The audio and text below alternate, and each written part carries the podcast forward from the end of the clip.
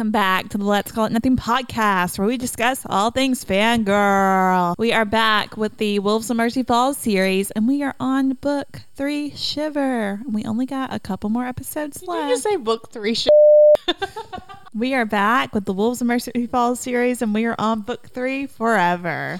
We only have two more episodes left, so we're getting down to the wire. Mm-hmm. What happened last a few things I can remember are um, Cole's doing some more experiments to see if he can keep his thoughts as a wolf. That he that way, if one of them can, you know, we can lead the wolves out of the area. Another is that we find out that Officer Koenig is now in the know about the wolves and what's going on. He offers a solution. Yes, he offers their solution. Thank you of giving the wolves a location to move to. A peninsula that's in the upper part of the state. And everyone was getting cute and schmexy in the last part. Yep. Yes, they were. Cole with his little toy car going up his arm.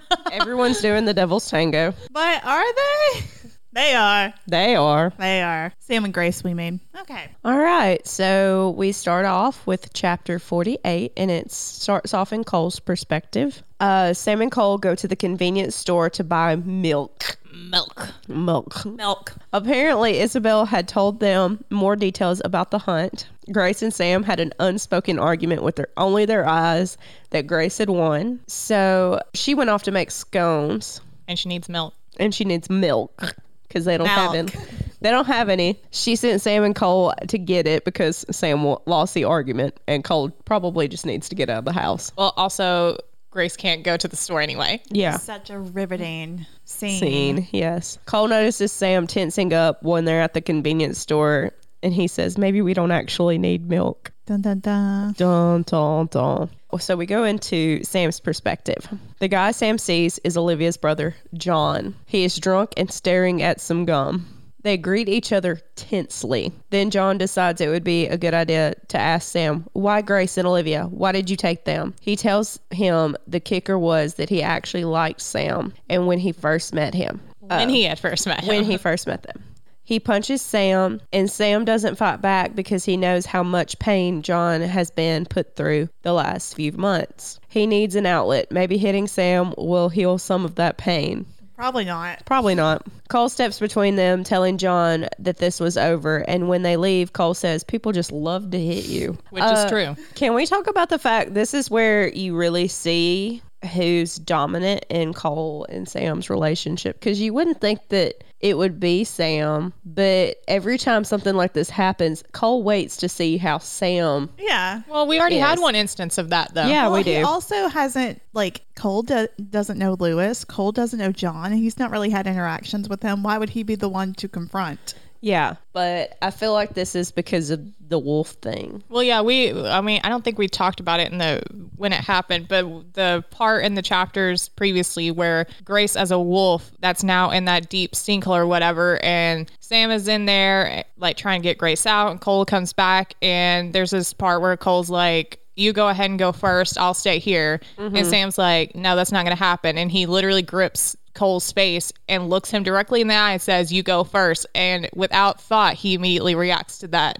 Yeah, I missed that. Okay. Mm-hmm. We didn't talk about it, I don't think, when we were covering the chapter. I also we didn't, didn't. really read those chapters, so They reach the car and the mood changes. It has to be you, Cole said. He opened the passenger door and stood on the running board, leaning over the roof at me. The one who leads the wolves out. I've tried. I can't hold a thought while I'm a wolf. I looked at him, my fingers tingled. I'd forgotten the milk inside the store. I kept thinking of John swinging at me. Cole charging between us, the night living inside me, feeling like I did right now. I couldn't say no, I can't do it because anything felt possible. I said, I don't want to go back. I can't do that. Cole laughed, just a single ha. You're going to shift eventually, Ringo. You're not totally cured yet. Might as well save the world while you're at it. I wanted to say, please don't make me do this. What meaning would that have to Cole, who had done that and worse to himself? You're assuming they would listen to me, I said.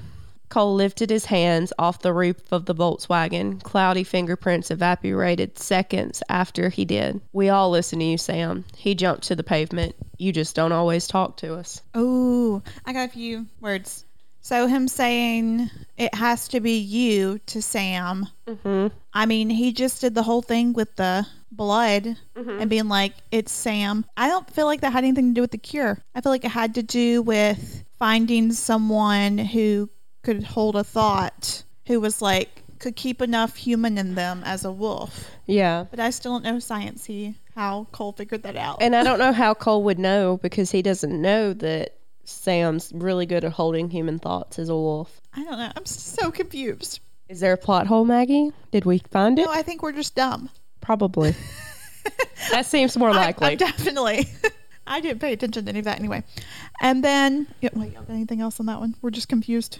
I just like how the power dynamic is between them that you don't really expect, but it's oh, there. Oh yeah. Sam being like, "No, I can't go back. I can't do that," and Cole being like, "Well, you're gonna do it eventually. Might as well save the world while you're at it." If roles were switched, Cole would definitely do it. Yeah. Like, I'm not even talking about the Cole. I mean, he wants to be a wolf anyway. Yeah. Not as much at this point, but like he he wants to you know conquer the impossible anyway. He Yeah. Also, I mean, as we figure out later on, and I mean earlier, he wants to play hero a little bit. Yeah, he does. Like he feels good doing that, as Mhm. opposed to Sam, who you know has his priorities, and being a wolf again is not one of those. No, Last not at all. resort.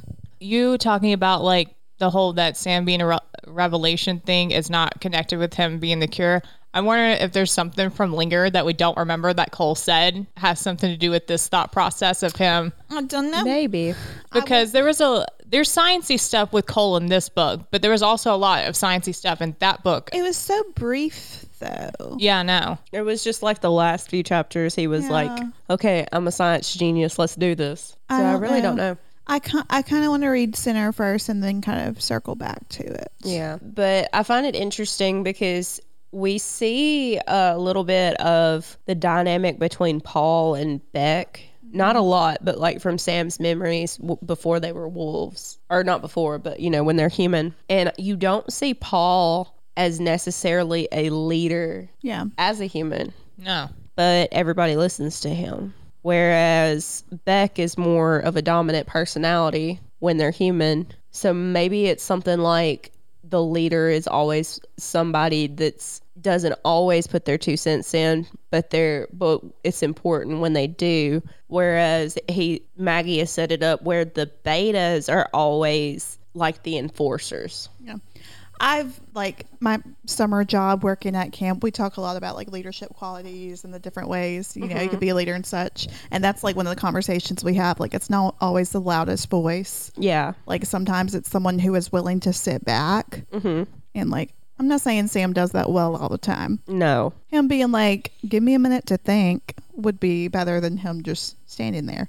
But But yeah, I just I thought that was an interesting note because I mean you don't see much of the interactions because I think Paul changed a lot earlier, like stayed wolf a lot earlier than Beck I also- did.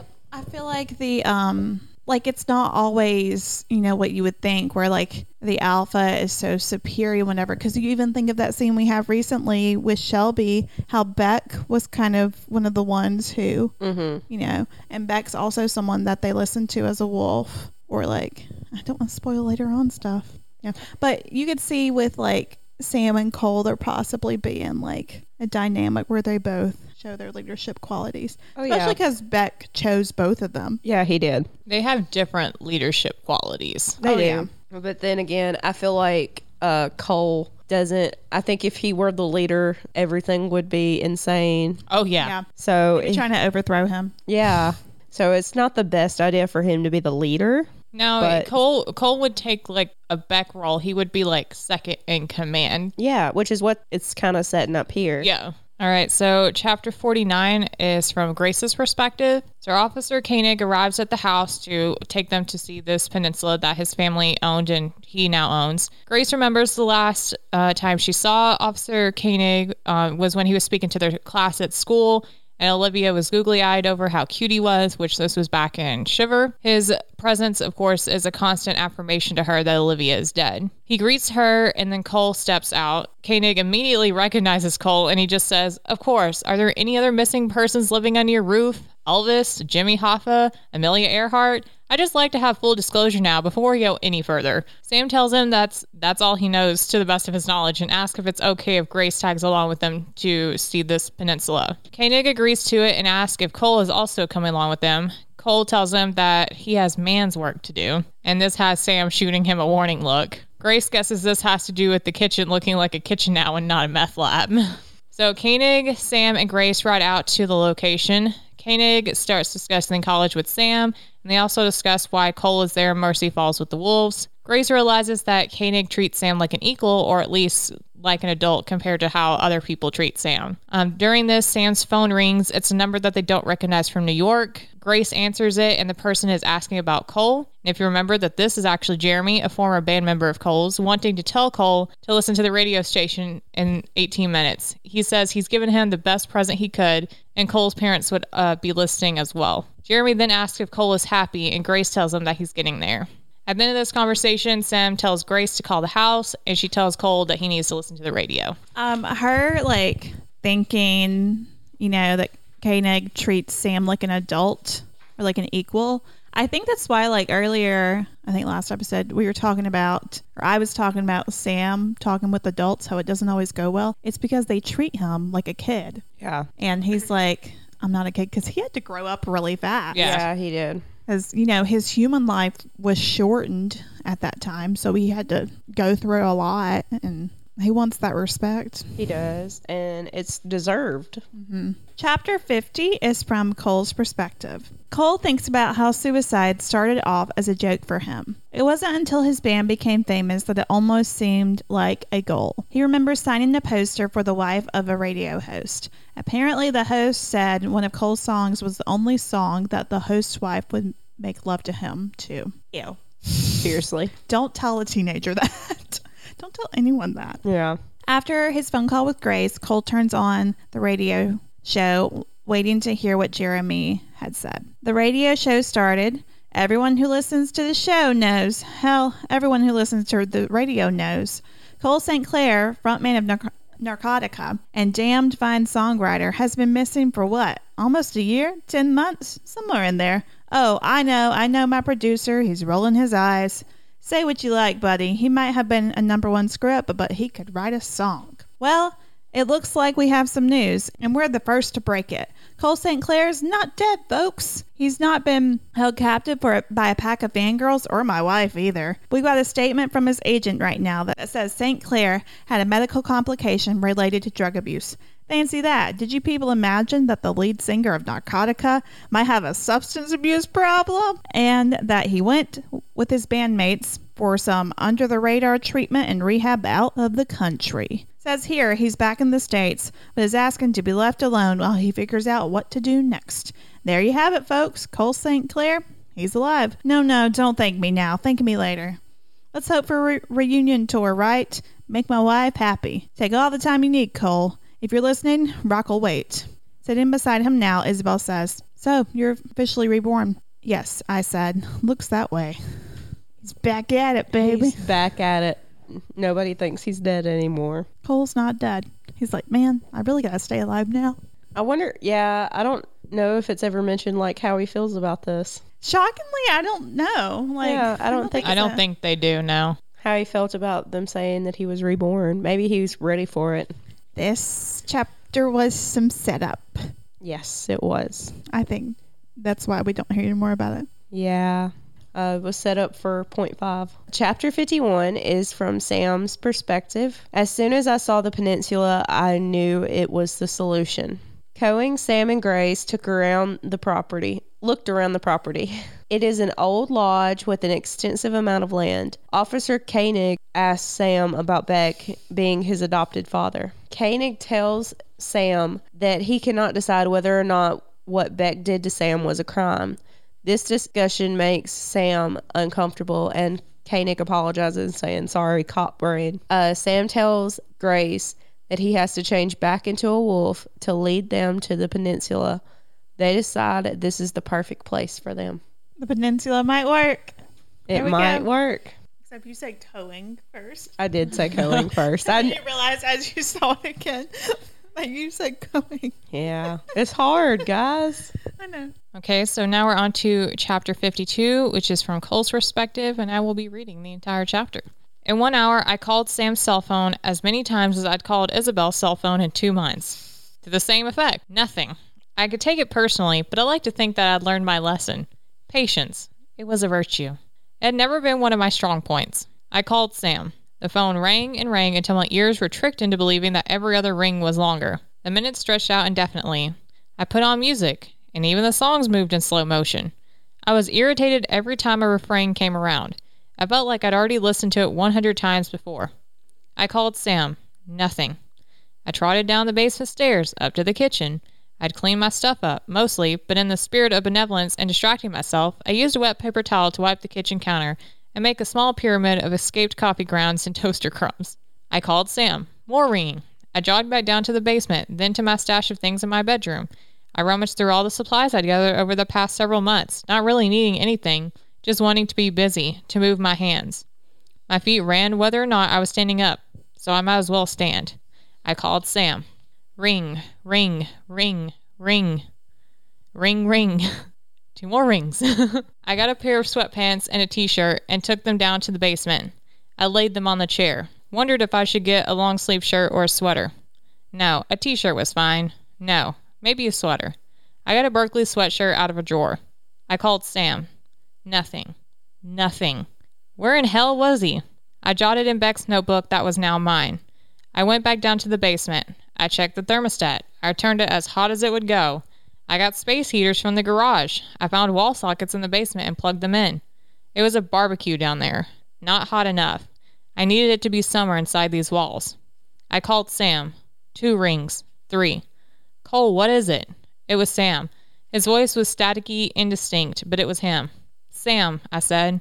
I sounded a little peevish at this point, but I felt I deserved it. I looked down at the wolf body on the floor in front of me. The sedatives were starting to wear off. I've caught Beck. Dun, dun, dun. I love it when you're like, what the f- is happening? Then at the end, it's the reveal. Mm-hmm. I love that. Maggie's so good at that too. Yeah. Cole's like, let me do this, let me do this, You let me turn do the this. page and be like, oh, Us reading it turns the page, looks all the way down at the end, and sees the word Beck. Actually, yes. Chapter 53, we have Sam's perspective. Sam hadn't realized that today was Chinese Day. It was a ritual among, among the pack on this day to go out. Paul or Ulrich would take the kids to museums and to test drive cars they didn't intend on buying. The day would end with a big feast at a Chinese restaurant in Duluth. Sam was always given a different reason every year as to why Beck wasn't going with them. It wasn't until he got older that he saw Beck in his room with food laying there untouched, and Beck curled up as if he were anticipating an explosion to hit the house.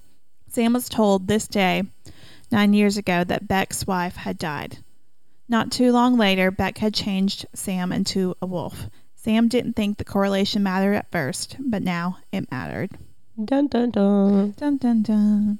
Next, we have chapter 54, and it starts off with um, Cole's perspective, or, or Sam's, Sam's. per- Sam's perspective, and then goes into Cole's.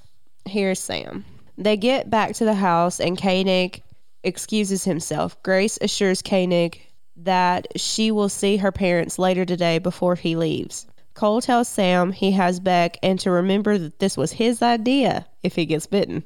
Sam asks if Beck is just wandering around the house. Cole tells him that he did the impossible part of getting him out of the woods. All Sam has to do is get him out of his bedroom. Sam goes into the room seeing Beck, and even though what Beck did to him was wrong, he wrestles with the thought of drugging him, especially on Chinese Day. I wanted it, he says, but I didn't know if he did. I looked at Cole. No, no, I changed my mind. I can't do it. I'm not that person. Cole's green eyes, brilliant, held mine for a moment. He said, But I am. And as fast as a snake, he stuck the needle into the wolf's thigh. And I laughed so f***ing hard at this. But I am. Villain origin story. Like, it's just that evil villain moment that you know, whole series is Cole's evil villain story. But not being evil. So now it shifts to Cole's perspective. Grace is irritated at Cole for injecting Beck She's like, "Ah, why'd you have to do that? Yeah, she's like, Sam, why would you do that? Sam's upset. Blah, blah, blah, blah. Yeah, she's like, you asshole. Ugh. Yeah, how dare you? Sam is turning away. Grace is furious, but all Cole cares about is that his injection was working. Beck was turning human again. Cole asks Beck if he recognizes him. He admits he does and asks how he did this. Cole tells him with adrenaline and adrenaline's friends, meaning meth. He totally did it with meth. if you were curious, it was the meth. Beck realizes that he was an experiment. He then asks if he knew it was him when he was experimenting on him. Cole tells him that yes, which Beck is assured by. I'd, Beck says, I'd rather that you had known. There are wolves that should stay wolves in those woods. He noticed Grace at that time and asked if the experiment worked on Sam. She tells him it did. Beck then asked if he was here. Sam popped in and said, I'm here. And then it shifts back into Sam's perspective. And thank you, Caitlin, for pulling up the page for me. Beck.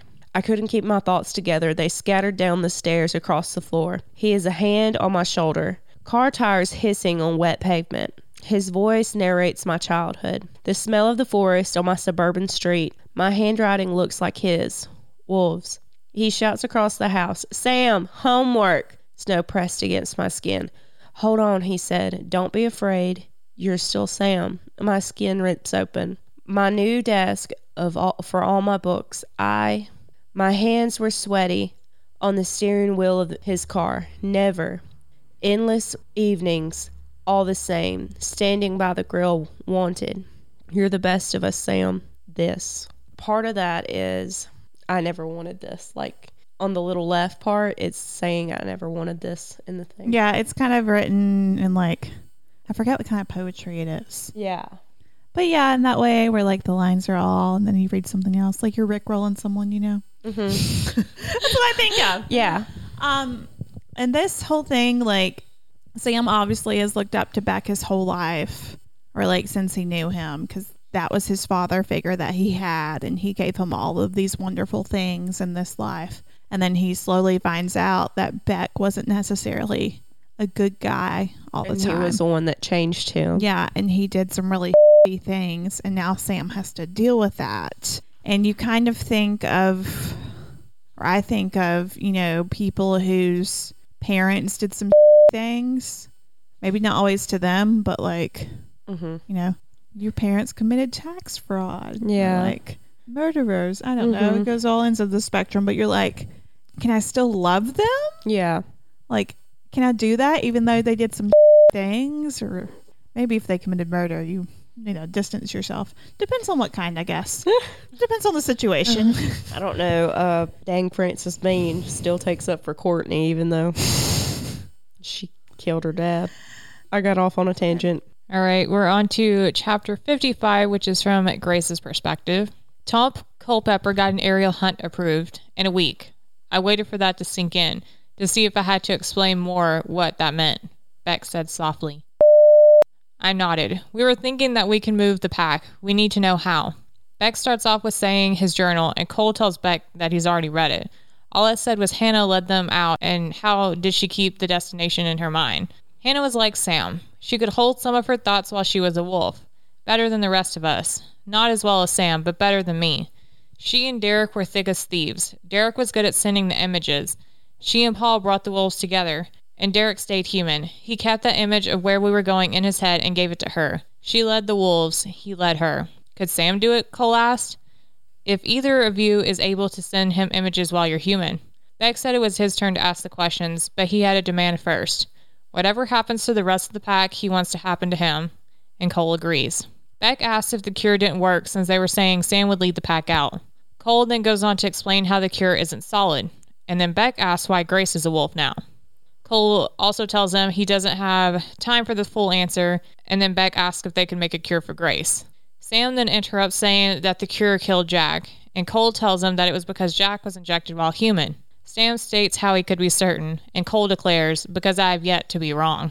Beck asks where they are moving the pack to, and Cole tells him about Koenig, and Beck gives him a wary look. Cole assures him that he's going to purchase the land because it being in his name is better than goodwill. Beck said that he had one final question. Was Sam ever going to talk to him? And then we switched to Sam's perspective. Beck goes on to apologize again and again. Sam asked if he was driving when it happened. Beck told him no, Ulrich was driving, and Beck bullied Paul into doing it with him. He continued to apologize. Grace tells Sam to look at him, which he does only because Grace says to. Cole tells him that he was trying to kill himself when Beck changed him. He would be dead now if it wasn't for him. Sam knows it's the truth. Beck continues to apologize and tells Sam to enjoy his life and forget all about him. Sam tells him he doesn't want to. He then asks if he would let them cure him. Beck tells him, yes, do whatever it takes. And then Beck starts to jerk and Cole injects him again. Um, I thought it was interesting that Beck was like, "We're gonna buy the land from Koenig. Like, we're not letting." Or Cole. Cole. Oh, I thought it was Beck who said it. No, No. Cole's like, Beck was worried about it and he was like giving him looks and Cole's like, Don't worry, I'm planning on buying the land. Um, okay. Can make me read the sciencey stuff. Yes. Because we want to hear you say the funny words. Chapter 56 is from Cole's perspective, and it's just the Journal entry. the journal entry. Epinephrine pseudoephedrine mix 7. Method intravenous injection. Result successful. Side effects none. Note environmental factors still dictate shift back to wolf. All right. And then we go into. Did I do good? you did very good. I'm I- proud I, of I was you. studying while y'all were reading. I was like, pseudoephedrine. yeah, pseudoephedrine. Yeah, I'm so proud of you. pseudoephedrine? pseudoephedrine. Um, I can't believe you corrected her on it. I mean, She she, did said a it bit- she enough did for you to understand. no, I appreciate it, okay? We don't always have to bully Reba, okay? Okay. I'm sorry. Thanks. You're just interrupting the dynamic. I'm I'm sorry. All right. Uh, chapter 50. Keep on bullying with her. She won't hang out with us, and we need someone to pick on. True. you saying that does not make sense to follow up with and to say it into the microphone at the same time. Well, we can't do it to each other. If we get too much hurt feelings. yeah, that's because I've been putting up with this BS for years now, so I'm just a solid no.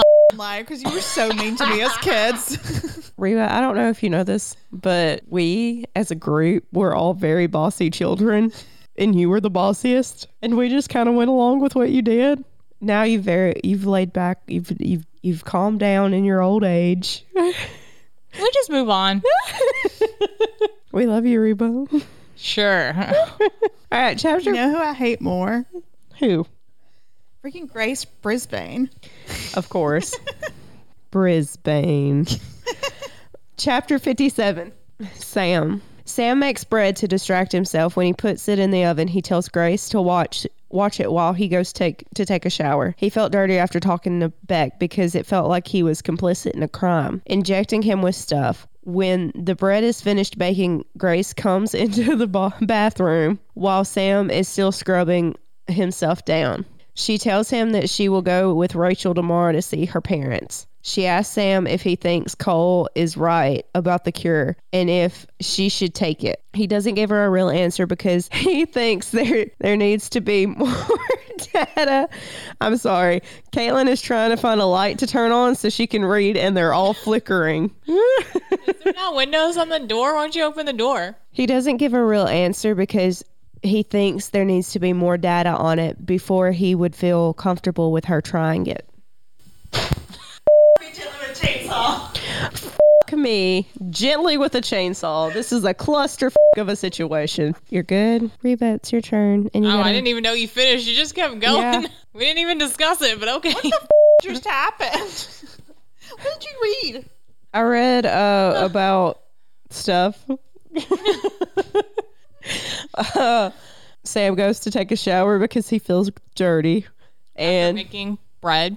after making bread, not because of the bread, but because of what happened. And then Grace asks about if she should take the cure, and Sam doesn't want her to. I think on a normal day I would have thoughts about that. but not today. Not today. Okay, chapter 58 Isabel's point of view.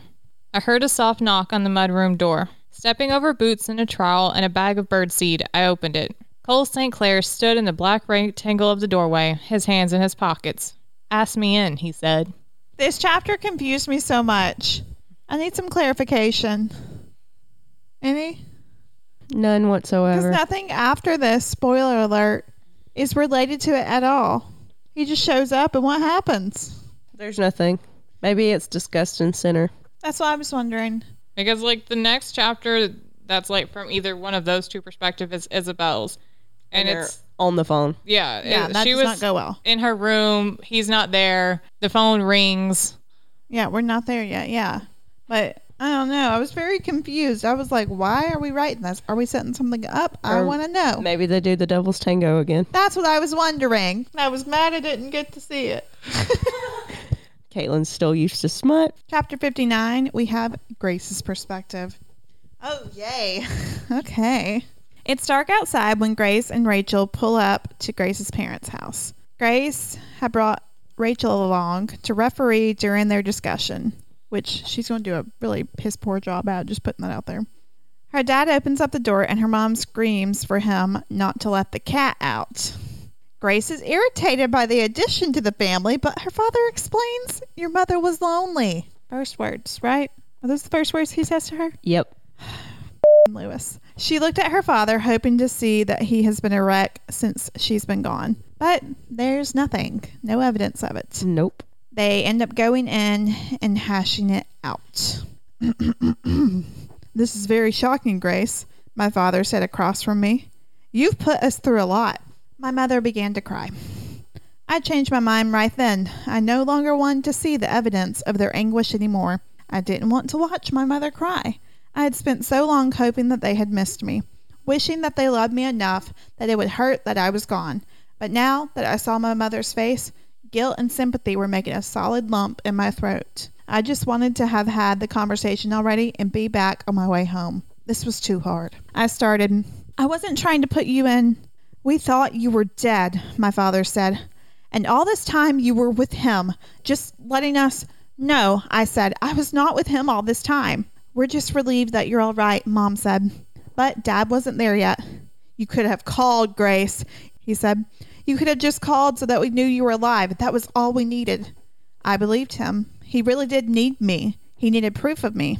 Last time I tried to talk to you, you told me I couldn't see Sam until I was 18 and completely talked over the top of my. I'm calling the police to tell them that you're here, Dad said. He was halfway out of his seat. Dad, I snapped. First of all, they know. Second of all, you're doing it. You're not even listening to half of what I have to say. He denied it, of course. Our daughter ran away from home. That is a crime, Amy. An actual crime in the eyes of Minnesota law. The law has something to do with this. The law. I mean, it does, but. I'm not going to pretend it didn't happen. I'm not going to pretend that she didn't run away to live with her boyfriend.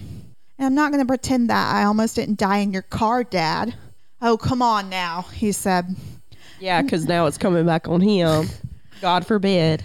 No, I won't come on now. It's just a symptom. You forgot you had a kid in your car, and before that, I was dragged off the swings by wolves while mom was upstairs painting. And yeah, I had a boyfriend sleeping in my bed here, but it took you weeks to realize it. Did you even notice I was sleeping here? You gave me 30 miles of free leash. Did you think I wouldn't use it? Grace tells her parents that she is moving out, and her dad says, No, you aren't. That is why I'm moving out, I replied.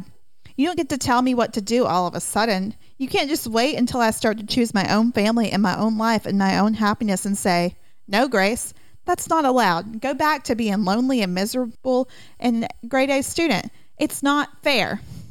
Grace tells her parents if they want anything to do with her when she turns 18, that they are going to play by her rules. Her dad refuses, but her mom suggests a compromise. Amy suggests that Grace stays there with them, but Sam is only allowed to stay over during the day, just not the night, as long as she keeps up her grades.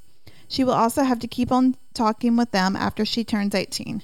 Grace tells them, I'll think about it. When her and Rachel leave, Grace feels herself shifting. She tells Rachel to call Sam. What's Rachel doing during all this?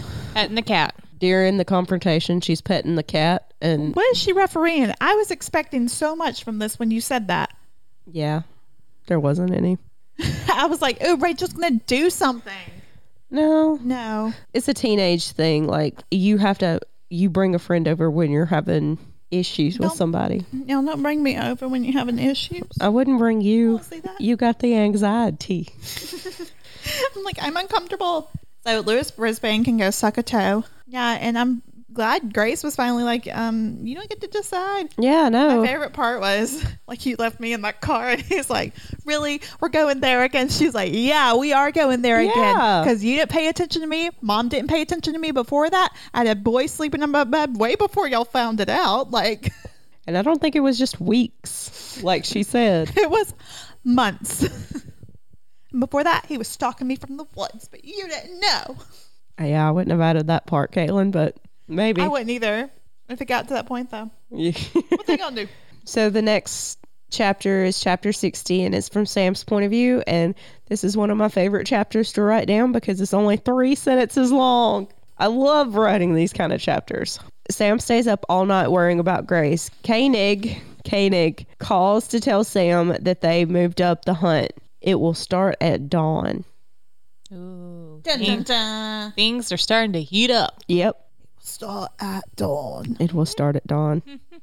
All right, so then we have chapter 61, which is from Isabel's point of view.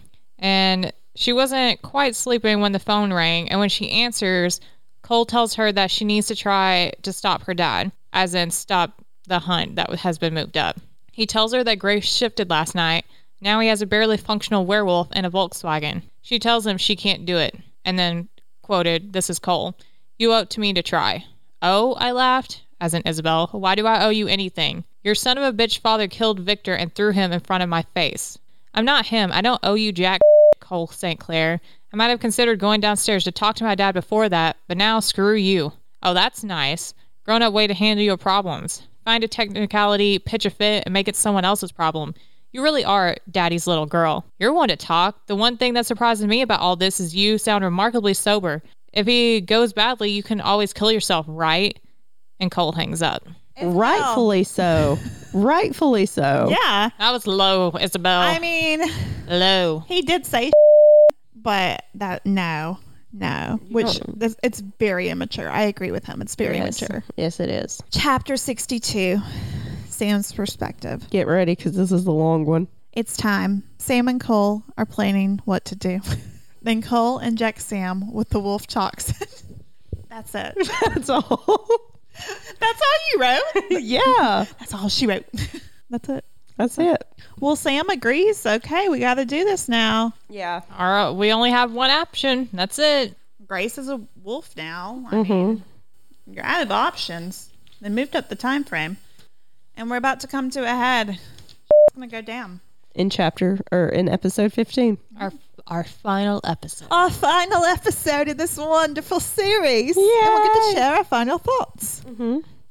So, unfortunately, Shiver was never developed into any visual adaptation, Mm-hmm. and I don't think it ever will be. No, But we can probably not. always fan cast. always. So I think we did similarly what we did on Twilight, where mine, I mean, I didn't go so much with ages this time, like making people age appropriate at the moment. They, these actors still look pretty young, but and yours are Definitely older. Yeah. They're they fit the time though, or, or mid 2010s. Mm-hmm. Would They'd be about the right age. And as usual, I have nothing selected. because I don't really think about this and don't picture people in those places. Yeah. I mean, I don't really, but it's fun to do sometimes. Yeah. So should I go first? Sure. Okay. So for mine, uh, I've been saying since the beginning, Grace Brisbane is Dianna Argon because that's who I had in my head at um at the beginning. Argon or Agron? it's you're probably correct. It's. Agron. Agron. I watch Glee. I know. Yeah, she was on she was on Glee. Uh, and then next I have Sonny Moore. He doesn't exactly fit how I see Sam, but he's got like the personality and stuff. Y'all may know him as Skrillex. He's who I got as Sam. And then okay, so the only blonde guy I ever really crushed on, other than Kurt Cobain, is the guy that played Peter Pan. I was waiting on that. I knew that was going to happen when you mentioned it last night. in the in like the live action, um, he was so freaking cute. Then he's still Yeah. he he pretty hot now. His name's Jeremy Sumpter, and he fits. Cole. Like it just it, it's like what I imagine. Oh yeah, I could totally imagine him as Cole. Yeah, I mean he's got the face to be Cole. And then um, I didn't go exactly the way she's described in the book because she's never really described that way in my head. Like I've never pictured, I've never pictured Isabel as a cherub looking, you know, she's pretty obviously, but I've never seen her with like blonde curly hair and bright blue eyes. That's never been how I've seen her. So I was thinking, um, American Horror Story, uh, the mean girl off the first season, Shelby Young, and I just I see it like that's just who I imagine. So yeah, that's my two. Like that's my four that I've got for our fan cast. Mine, um, I mean, all these actors who are playing teenagers are under 30. And some of them, I don't know what they've been on, but I like see them on Pinterest when I'm looking up stuff for my own characters. Mm-hmm. And so for Grace, I picture, you know, she's blonde and everything. And I'm like, oh, a blonde girl. But um, I picture like a lot of times like darker eyebrows and more like girl next door looking. Yeah, that's what as I think. As opposed to Isabel, who's like bombshell to me. mm-hmm. So, two of the actresses I have, I have pictures. Kathryn Newton. I don't know what she's been in. Maddie Hasson, Hasten. Yeah, definitely the But they're like more girl next door looking. the Maddie girl. I could definitely see that. Yeah. The top girl was in Supernatural. You're acting like I'm supposed to know that. Um, and then I also have Virginia Gardner, who's been on some stuff. And then Meg Donnelly, who I know from the Zombies movies. But she, She- she's got that look still. She definitely looks like Grace to me. Yeah. And then my Sams, my Sams were kind of hard because I didn't mention before, of like, whenever I first pictured these characters when I was 14 years old reading them, I pictured, like, Britt Robertson, who was in some stuff whenever we were teenagers, and Logan Lerman, who was in, like, Percy Jackson. That's Yeah. who I pictured as Grace and Sam. Uh huh. So these, like, my Sams were Ross Lynch and then uh, Milo Manheim, who I feel like are just Disney people. They are they were on the Disney Channel.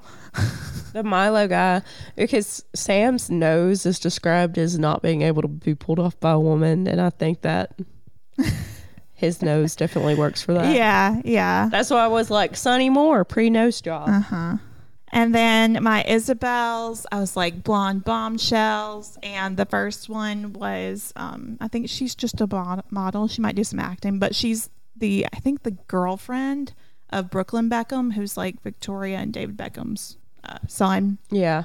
So that's Nicola Peltz. And then Madelyn Cline from Outer Banks, because, you know, they both have like really model esque features. They do.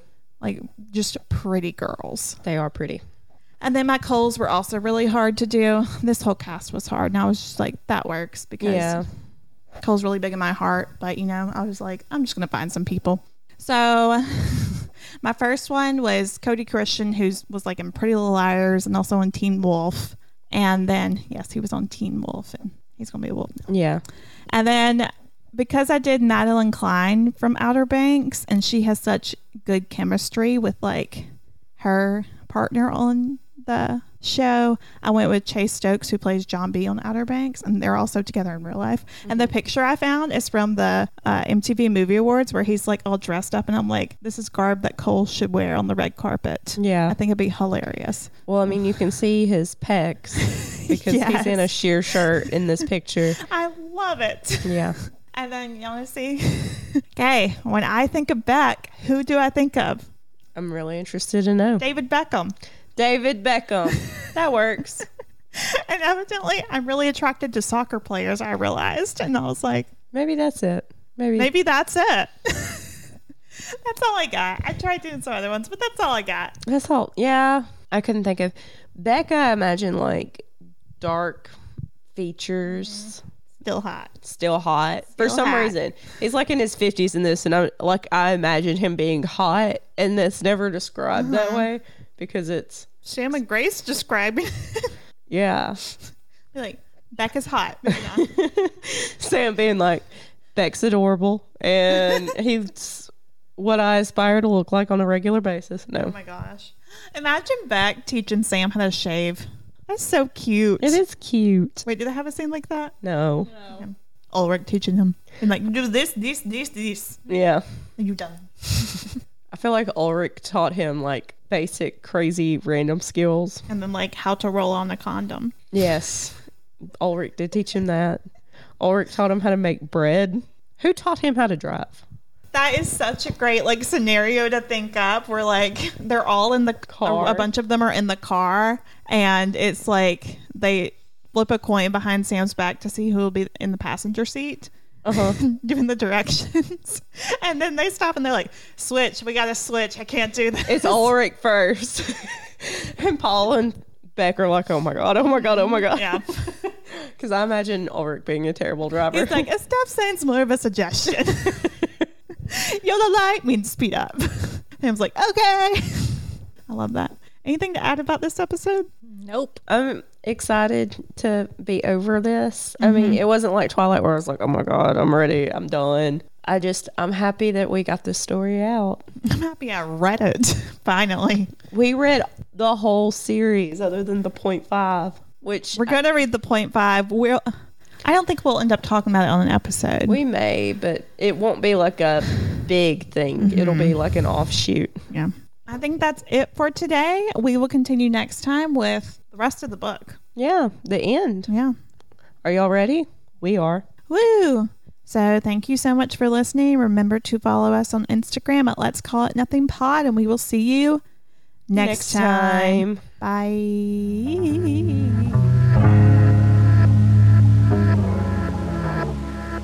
Bye.